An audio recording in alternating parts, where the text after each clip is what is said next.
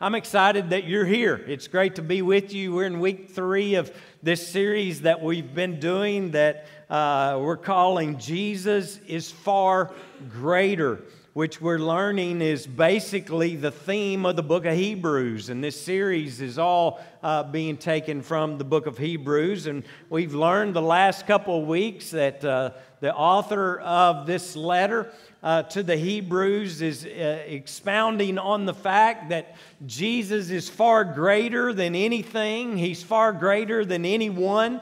He's far greater than any place. Jesus, your Savior, is enough. He is adequate and he is he is good. And so our text today is going to be speaking to us, and I appreciate uh, Brandon McNew, one of our, our board members, uh, reading our scripture for us in our worship this morning. But you saw the theme there in that passage of scripture, and we'll be looking at it again. But it's speaking to, uh, in our relationship with Jesus and our spiritual walk, this passage speaks to those who are infants and those who are mature. And so with that in mind this morning, I begin to think uh, to myself, how do we ter- determine in the church who is spiritually mature and who is spiritually immature? So if that were left to you, and don't answer this out loud, but if it were left to you, what, what would you use to determine who is mature and who is not mature? And all the women in the church are thinking right now, the men are definitely the immature ones, right? And, and I'm good with that, because for men, every day is Saturday. I mean, you just never know. Uh, we're going to enjoy the moment. But how do we determine in the church who is spiritually mature and who isn't? Is it determined by perfect attendance? You know, when I was a child, uh, that was a big deal. Perfect attendance in church was a big deal. Uh, if you uh, had perfect attendance for a year, you actually would get a little pin. Uh, some folks would get a five-year pin and a ten-year pin. Uh, Lynette, you got like a fifteen-year pin? No, that wasn't you. ten? nine. You couldn't make it to ten? Good grief. And she's a preacher's wife. She only went to church nine years in a row without missing. I mean, really? But, you know, we used to recognize people for that. It would be uh, rather embarrassing today if we continue that practice, wouldn't it? But is someone's maturity determined by their attendance? Is it determined by how someone dresses? Do, do we determine if someone is mature by the number of verses that you have highlighted in your Bible? I, I mean, if y'all want to really make an impression on other people, here's what I would do if I were y'all. Go buy a new Bible, okay? And run over that sucker a few times with the car. Um... Bring it back in the house and get like three different colored highlighters and just highlight everything in the Bible, all right? And then bring it to church. People are going to be blown away by your spiritual maturity level if you do that. Um, but do we determine it, someone's maturity, by that? Or maybe we would consider someone a mature Christian if they can name all the Ten Commandments and name the twelve tribes of Israel and name the, the twelve disciples. But, but you know, seriously, it, it's our human tendency to try to define spiritual maturity as some sort of behavior. Something that we do, something, uh, some sort of action uh, that we live out, and the exterior things that we can see in someone's life. Well, today uh, in our scripture, we're going to see the writer speak to us about this spiritual maturity and immaturity. Now, for those of you that have been here for the last couple of weeks, you know that we have discussed each week who this letter was written to, because it's extremely important. It's very important that we understand the context of what we're reading and, and, and what we're learning from here. But this letter had been written to Jews who had actually converted to Christianity. They had actually heard the gospel, the good news of Jesus, and that he came to be the Messiah, and they had actually accepted that, and they had become followers of Jesus, and they had placed their faith in him, in the death, the burial, and the resurrection. But what we've seen is beginning to happen in their lives is this. Uh, they're beginning to waver a little bit. They're beginning to have doubts because this is about thirty-five years after Jesus has left. Right? And he, he, he died on the cross. He was buried in a tomb. Three days later, he was resurrected, and over there were over five hundred different witnesses that gave accounts to the fact that they saw uh, Jesus Christ alive after that fact. But now he's been gone for thirty-five years, and he said that he was coming back. And so they're beginning to wonder, you know, have we been sold, you know, a... a, a Uh, bill of goods here? Uh, uh, is this really true? And so they're beginning to uh, to waver. They're caught between uh, what we talked about last week. They're caught between this faith in Jesus as the Savior and the Messiah, and they're still kind of lingering back in the days of Moses and the laws of Moses and all the things that they were raised on and taught as children and and young people. And so uh, they're caught in between trusting Jesus or trusting their performance, trusting how many boxes they could check on this list of rules that had been put together by uh, these Old Testament laws. And, and they're caught in between this and, and, and Jesus and, and what they are actually more comfortable with. And so we begin to see there that they begin this drift that we talked about, away from Jesus, away from the things of Jesus, away from the family of Jesus, and you're starting to see this drift take place in their faith. And so we have to keep that in context as we look at these scriptures and we read the book of Hebrews, okay? And so we're going to pick up this morning uh, right where we left off last week in Hebrews chapter four, Uh, beginning at verse fourteen, and he's talking about Jesus being our great high priest. And I'm going to read it again.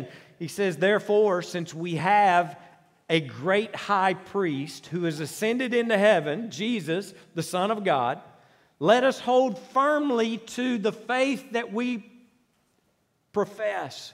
Let's hold firmly to that. There, there's no room for waver. There's, there's no room in that for doubt. There's no room in there for, for drifting.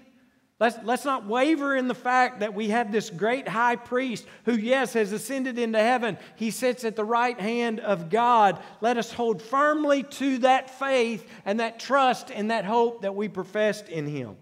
For we do not have a high priest who is unable to empathize with our weaknesses, but we have one who has been tempted in every way, just as we are, yet he did not sin.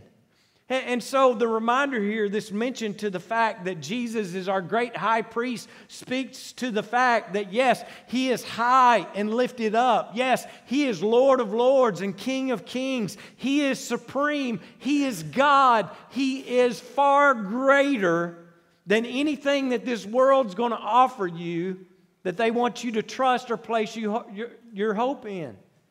He's far greater. But, like we talked about Uh, last week. He, yes, he is high and lifted up. Yes, he sits at the right hand uh, of the Father. Yes, he is Lord. Yes, he is supreme. Yes, he is God. But he is not distant. He is not distant from us. He is not absent from our lives. He is actively, he wants to be actively involved in our lives. As any father, any good father would want to be with their children, be actively involved.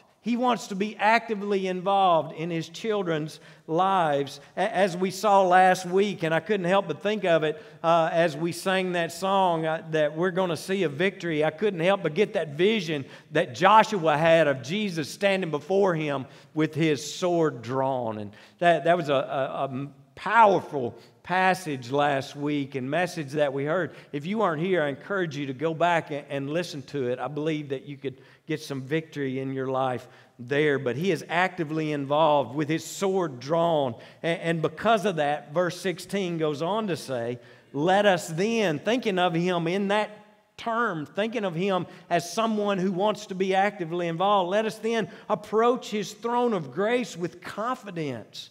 Other translations of, of this scripture say boldly. Let's approach him boldly, right? Approach the throne of grace boldly with confidence so that we may receive mercy and so that we might find grace to help us in our time of need. So the writer is saying we have this great high priest who is Jesus. He is fully God and he is also fully man. Not only that, but he is fully in control, he is fully in charge, and he is fully engaged and active in our lives if we're trusting him and placing, placing our faith in him. Let's go to him, amen? Let's go to him because this is who he is and this is what he does. So let's go to him because he is far greater. Let's go to him and tell him our problems. Let's go to him and tell him our struggles. Let's go to him and tell him our difficulties that we're having, the challenges in our life, instead of going to Facebook. God, let that work a minute. Let's go to our Father. You can picture this. Someone shared years ago, I don't remember who it was, it may have been Brother Sanders, but you can kind of picture this invitation to approach the, the throne of God courageously and boldly when you think of the relationship between a parent and a child. And you can kind of think of this like a kid running in the house with their parents that are there present in the house. You know, I, I mean, think about it. When you were a kid, or when I was a kid at least, uh, I, when, I, when I wanted to go in the house, I didn't have to ring the doorbell, right? When I wanted to go in the house, I, I didn't have to knock. But when I wanted to go in the house where my parents were, I didn't have to ask uh, permission to, to go into my own house. What did we do? We ran in the door. You know, and, and, and slung open the refrigerator door and yelled, Mom, what are we having for supper, right? I mean, that's how we approached our parents. That's how we approached our mom and, and our dad. And that's kind of like the picture here is we have this same kind of access to this great high priest who, oh yeah, by the way, he is high and lifted up, but he is also your Abba Father. He's your daddy. And he wants to be in a good relationship uh, with you. And so he says, come on in. Come on in. Come on in. You don't have to knock. You don't have to ring the doorbell. You don't have to have permission. You can come before me courageously and boldly because I am your Father. Come to me. Come to me. Come into my house because it's your house as well. Come to me for your nourishment. Come to me for your needs because I know. I know what your needs are. I, I, I know I'm, I'm aware of what's going on in your life. I'm aware of the challenges that you face. I, I'm aware of the burdens that you're carrying. He says, I can sympathize with you and I want to be involved in your life and I can sympathize with you because I've been there. I've been through what you've been through. And I can sympathize and empathize with you. And friends, for you and I as followers of Jesus Christ, this is great news, amen? For those of you that may be here today and you haven't accepted Christ yet and you're not trusting him and you haven't placed uh, your faith in him, can I just tell you today, this is good news for you as well. You're here for a purpose today. To hear the great news of who Jesus can be and will be in your life if you'll place your trust and your faith in him. This is great news, and it continues on into chapter five, and what the writer's doing here is he's giving us a description of a, a priest. Basically what he's doing, he's trying to say, he, he's trying to explain why he refers to God as this great high priest in the chapter before. So he's explaining the role of a priest in the Old Testament in order to help them and to help us understand our high, high priest, who, oh, by the way, is far greater. And so I encourage you, feel free to come back here to chapter five, verses one through ten, because there's some good stuff in there. And as you begin to read it, you're, it's gonna, it, it, you're going to start asking some questions about some things that are in there, and you're going to start chasing rabbits. And so I'm skipping it, okay, because we don't have time for me to chase rabbits today. But anyway, for the sake of time, I want to skip down to verse eleven this morning and look at what the writer says here in verse eleven. He says, you know, I have so much to say about this. I could talk about him being your great high priest. I could go on and on and on and on about this. But it is hard to make it clear to you because you no longer try to understand. You no longer are trying to understand. So here's the deal. The writer has given us this explanation of what he's talking about. He's explaining the importance of us having a high priest that we have access to and all these things. And then he basically stops. And he says, I know the drift that is happening. I know the drift in your lives that's taking place. He said, there's a lot to be said about this, and I could go on and on and on talking about this today, but the truth is this. I know, and you know, that you really don't care about any of this. You're, you're not even really trying to understand this. You're just reading this letter and here today because you feel like you need to check a box. Ouch. Probably the clearest translation of this verse comes from The Message, a paraphrased uh, version by Eugene Peterson. Here's what it says in his interpretation of this passage. I have a lot more to say about this, but it's hard to get it across to you since you've picked up this bad habit of not listening. That offends me. Because we live in a world to where we have a right to be offended, right? And this is offensive. If he put that on Facebook, that'd rip him a new one, right? I don't know what that means. I'm sorry I just said that. You'd unfriend him. Or at least unfollow him. That's what I do to a lot of y'all. I don't, I don't unfriend you. I want you to think I'm your friend, but I ain't seeing a thing you're putting out there because I've unfollowed you. Y'all think I know everything that's going on in your life, and I don't have a clue. I don't follow anybody that goes to this church, but I'm, I'm kidding. I'm kidding. I, lo- I love keeping up with y'all and what you had for supper last night. Like we really care what you had for supper. But, uh, chasing a rabbit, aren't I? But you see, what, what he's addressing here, it's like, you know, I, I'm going to explain this, but time out. I know and you know what's going on here, right? And, and you see, this is, this is what happens when we start that drift that we've been talking about the last few weeks. Uh, we begin to drift away from Jesus. We begin to drift away from the things of Jesus. That leads to us drifting away from the family of Jesus. And you know what? And then that ultimately brings us to a point to where I don't want to hear the truth. Because it offends me. I, I don't want to hear the truth. I don't, I don't, I don't want to hear you telling me that I'm drifting because it's none of your business, and I'll go to a church that makes me feel good about myself. You know, and we don't mean for this to happen. This is not some bold, brash decision that we get up in the morning and say, you know what? I'm going to start drifting.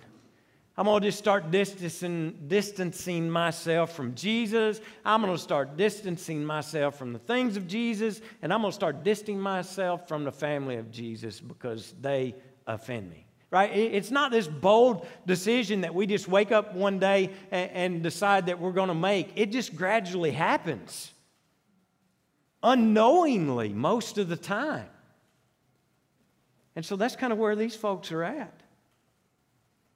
And I believe that God inspired the writer to include this in this letter and in His holy word so that you and I would have it today because He knows where some of us are at. We don't mean to, but the drift is happening. And you begin to lose your interest in the things of God. You begin to get bored with it.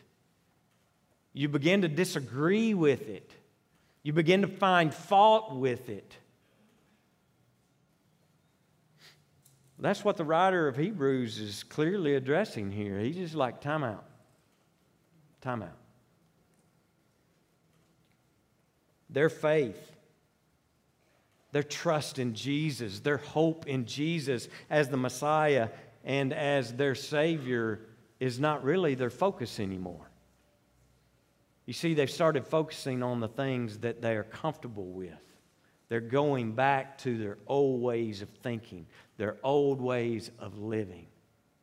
They're beginning to focus on all these different things. And, and, and I talked about it earlier in the series, I think in week one, where if, if we wanted to bring this into more...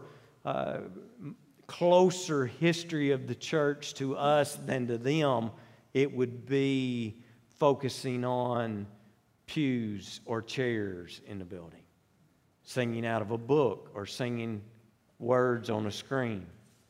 Do we have drums in the sanctuary or not? Been those kinds of things, totally losing their focus. Do we clean the steeple or do we leave it looking horrible? Anybody notice? Huh? We cleaned the steeple. Some of you have been requesting it for three years, and we just wanted to see how long it'd go before you got mad. Um, nobody got mad that I know of. But within two hours of us having it cleaned this week, I got a picture and a text from someone in the church that steeple looks awesome. But can we get hung up on stuff? Can we begin to drift and focus on things that are not far greater than our Savior? So what is the writer of Hebrews? What, what's he wanting out of them? What, what's he wanting them to learn? Well, he's wanting them to learn more about Jesus, right?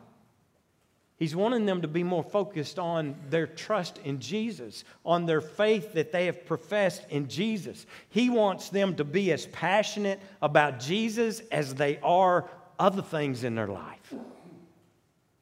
He wants them to be focused on Jesus because Jesus is far greater than anything else or anyone else. So he's reminding them about where their focus needs to be, but they have began this drift away from Jesus and this drift away from the things of Jesus and this drift away from the family of Jesus. And he goes on to say in verse twelve, he said, in fact, though by this time you've heard enough and you know enough, you ought to be teaching this stuff. That's what he's saying. You, you, by, by now you ought to be teachers. But instead, you still need someone to teach you these elementary truths of God's Word all over again. You need milk, not solid food. And what he's saying here is, listen, you, you know what? You, you, you've drifted, I get it, but you've drifted so far away that sometimes the best thing to do is just to start all over again. Go back to the beginning. And start all over again. So, so let's go back and, and let's review, because obviously your teacher gave you a pa- passing grade, but you have not retained what you learned, right? And so let's go back. But by now, it, you ought to be teaching this stuff, but instead I'm still having to teach you And I'm having to reteach you, and this is elementary stuff. We got to at some point move on from this. And he continues in verse thirteen. Anyone who lives on milk, being still an infant, is not acquainted with the teaching about righteousness. And we see that word righteousness, and it's a word that's used in the church and, and in spiritual connotations all the time. And we don't really understand what that means, but it's not that hard. Righteousness just simply means being right with Jesus. And he says, you know what? If you were right with Jesus, you wouldn't still be on the milk. Because you can't still be an infant and understand and be acquainted with this teaching about righteousness, because righteousness is your next step. You see, you graduate from the milk into being right with God. And when you're right with God and you're in right relationship with God, that's when you begin to mature and grow and be who He wants you to be. You were created on purpose for a purpose, right? And so when we take this step of being right with Him, focusing on Him, trusting Him, placing our faith in Him, making it about Him and Him alone, you move from the milk to the meat. You, you graduate from milk. You graduate from elementary school. And you see a lot of people think that righteousness and grace are the milk, and the meat is us figuring out how we're supposed to act. The meat is us trying to figure out how we're supposed to dress and how we're supposed to sing and uh, all these other things, right? How we should look. But the opposite is what's being communicated here by the writer of Hebrews. The milk and the elementary truths of God and who God is and what God expects of us as children is this trust and this faith. This is the elementary part of being a follower of Jesus Christ, is that you trust Him. And that your faith is in Him and Him alone, right? This would be uh, the, the things that, that they're drifting back to would be, uh, would really be the milk, the elementary things, the, you know, things they'd been taught all their life from the Old Testament. And so the writer is saying to them and to us, you've gone back to your old stuff. You've gone back to your old way of living. You've gone back to your old way of thinking. That's elementary stuff. That's baby stuff. You should have moved on by now. You should have that, right? But as Christians, as followers of Jesus, we've got to graduate from that elementary stuff and get to the meat. Verse fourteen says, but solid food is for the mature. So this kind of goes back to what we talked about last week. The Jews are wanting to hold hands with Jesus and keep holding hands with Moses at the same time. They've gone back to the milk. They've gone back to the law. They've gone back to the rules, to the check boxes of Moses, instead of graduating and maturing to the meat, which is Jesus, and Jesus is far greater. Solid food is for the mature. So how does that maturity happen? How does it happen? How do we graduate? How do we get out of elementary? How do we go from being students to being teachers? Well, you do it by determining who you're going to trust and who you're going to place your faith in. You see, it's up to you. Ultimately, it is up to you whether you're going to be an infant or whether you're going to be mature. I want to show it to you, or, or let me let the Apostle Paul show it to you, because he's got a lot more uh, credibility than I have. Paul writes First Corinthians. Some believe that he wrote Hebrews as well, and, and that may be true. I'm, I'm not going to debate that, but uh, we know pretty much for certainty that he did write the first and second letters to the church in Corinth. And in First Corinthians chapter two, Paul makes this massive statement Uh, about his maturity and his progress in his journey of following Jesus Christ as his Savior. And we see that it involves this, don't miss this, a decision that he made. You see, he's going to remind us here that this is about a decision that you make. He uses the word resolved. Let, let's look at it there in First Corinthians chapter two and verse two. The Apostle Paul says, for I, what? I resolved to know nothing while I was with you except what? Jesus Christ and Him crucified. Because He is far greater. He is all that truly matters. He said, I resolved, which means this, I was determined. I am determined. I am committed to this. This is what you got to be committed to, friends. Paul says, I am committed to this. And listen, Paul had the Old Testament law memorized. He knew it better than anybody would know it. He knows the law. He's an expert of the law. He's an expert in all the rules and regulations and all the things of Moses. He studied it. He knows the milk. And listen to what he says. He says, I resolved to know nothing while I was with you. To know anything. In other words, I've taken all of my knowledge. I've taken all of this stuff that I was comfortable with. I've taken all of my study. I've taken all of the milk and I put it on a shelf. I, I'm putting those things away. And I'm resolved now. I was resolved with you, and I'm going to be resolved until the day He takes me home that I am going to focus on Jesus Christ and Him crucified.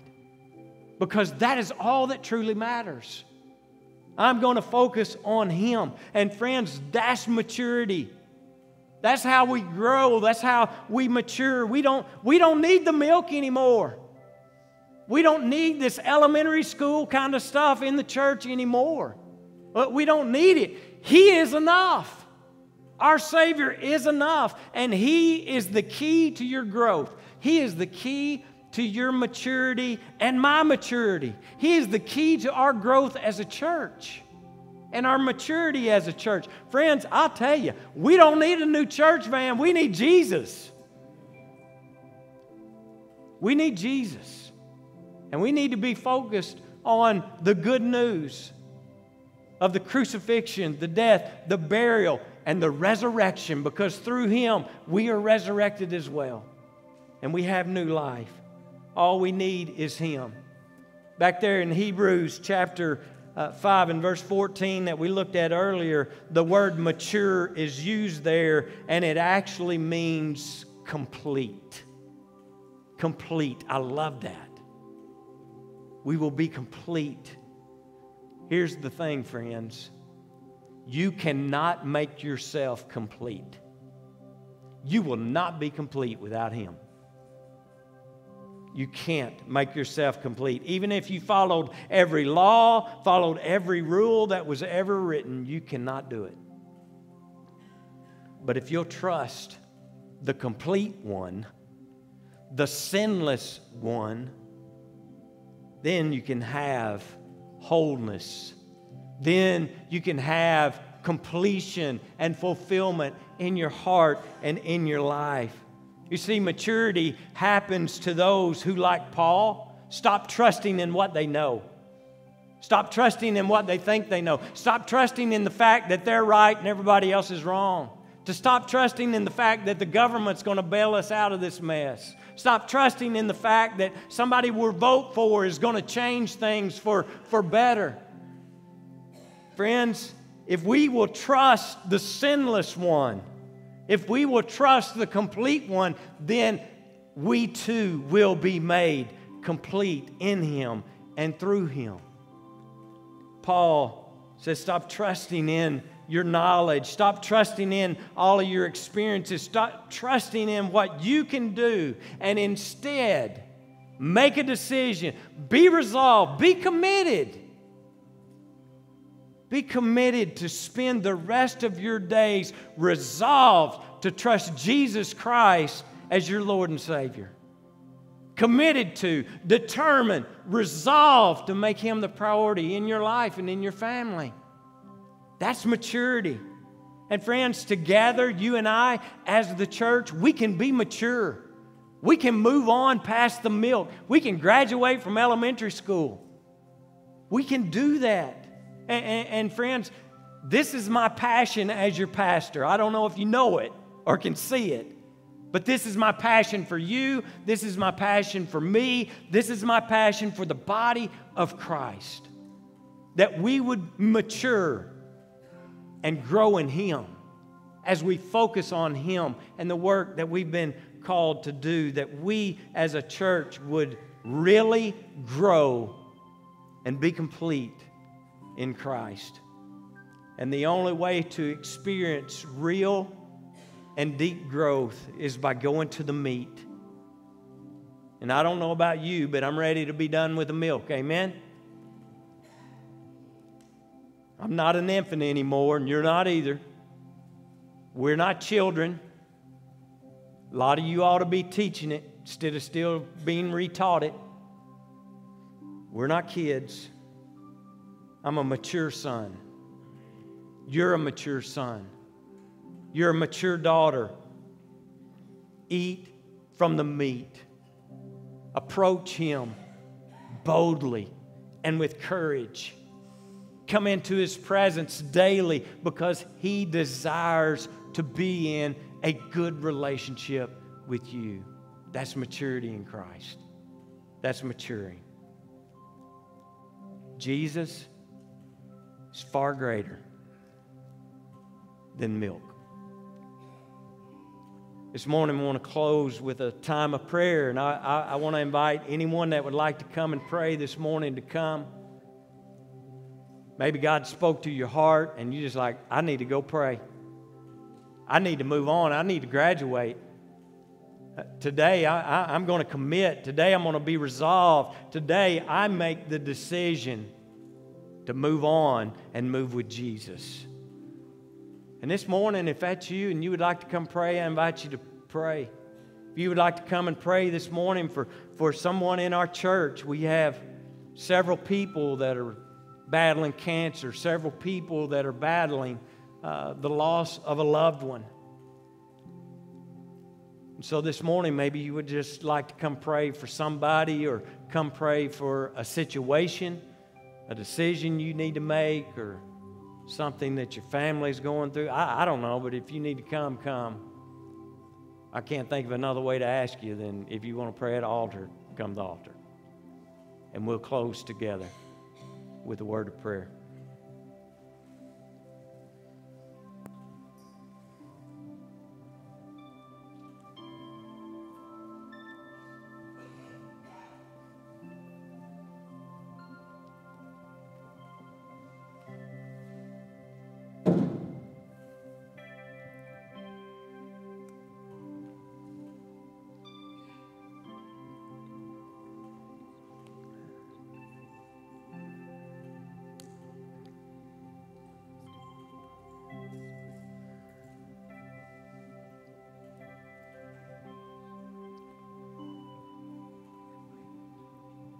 Dear God, we come to you today uh,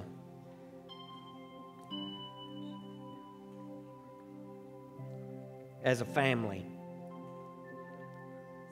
It's who we are.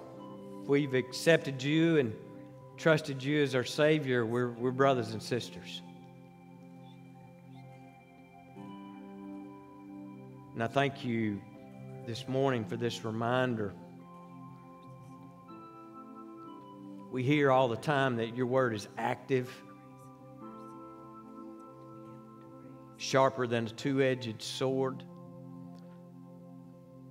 and you use it to do your work in our hearts and in our lives. And sometimes it hurts, and sometimes it's offensive. Most of the time it's encouraging, though, to know that you love us enough and care about us enough to want us to be complete, to grow into maturity as part of this family. Dear God, I thank you today for guiding the writer, whoever it may be that wrote this letter, to pen those words. It said, let's just take a time out here, and it's obviously aware that there's some drift taking place. And it's time that we were resolved to continue on, to come back. I thank you for the opportunity to come back. I, I thank you that you're not a one-time God, that uh, you're constantly drawing us, you're constantly calling us. You're constantly inviting us. It's our decision.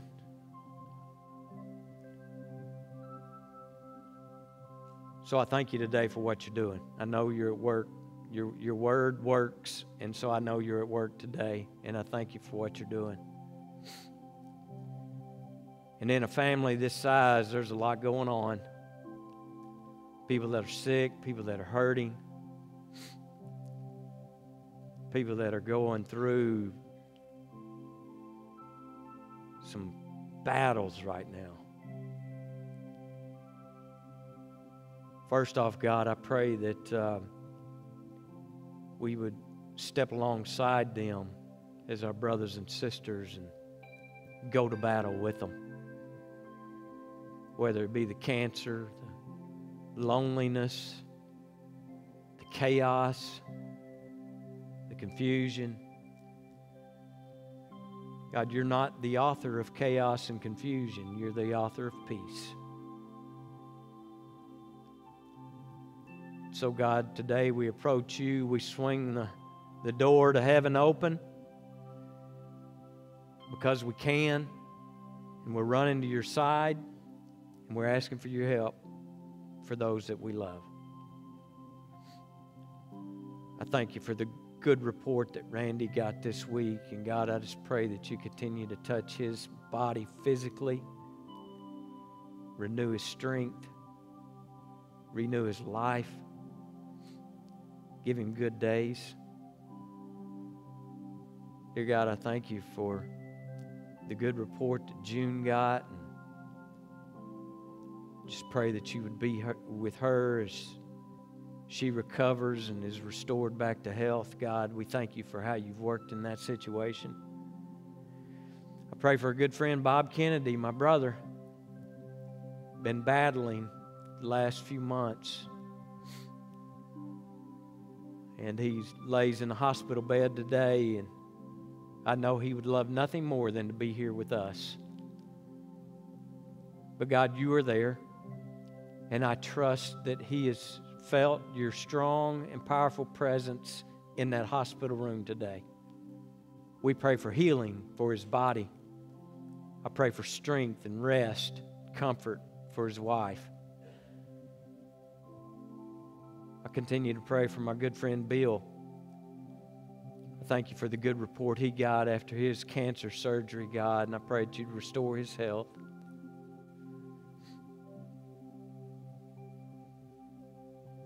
God, I know that there are some situations going on in our family here that we don't need to talk about out loud, but there are some battles, there's some wars, there's some situations going on that are extremely difficult. There are some parents that are losing sleep at night over situations that their kids and their grandkids have found themselves in. You know each and every one of those situations. And God, I pray that you would give that parent, that grandparent, peace and rest tonight, knowing that our warrior stands to battle with his sword drawn on behalf of his kids.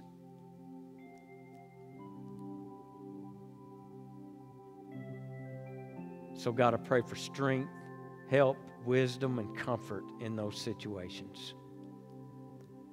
I pray for Charlotte's mother this morning that's there in critical condition in the hospital, and more questions than answers right now, but I pray that you would touch her body and be with Charlotte, her family, as they're there with her.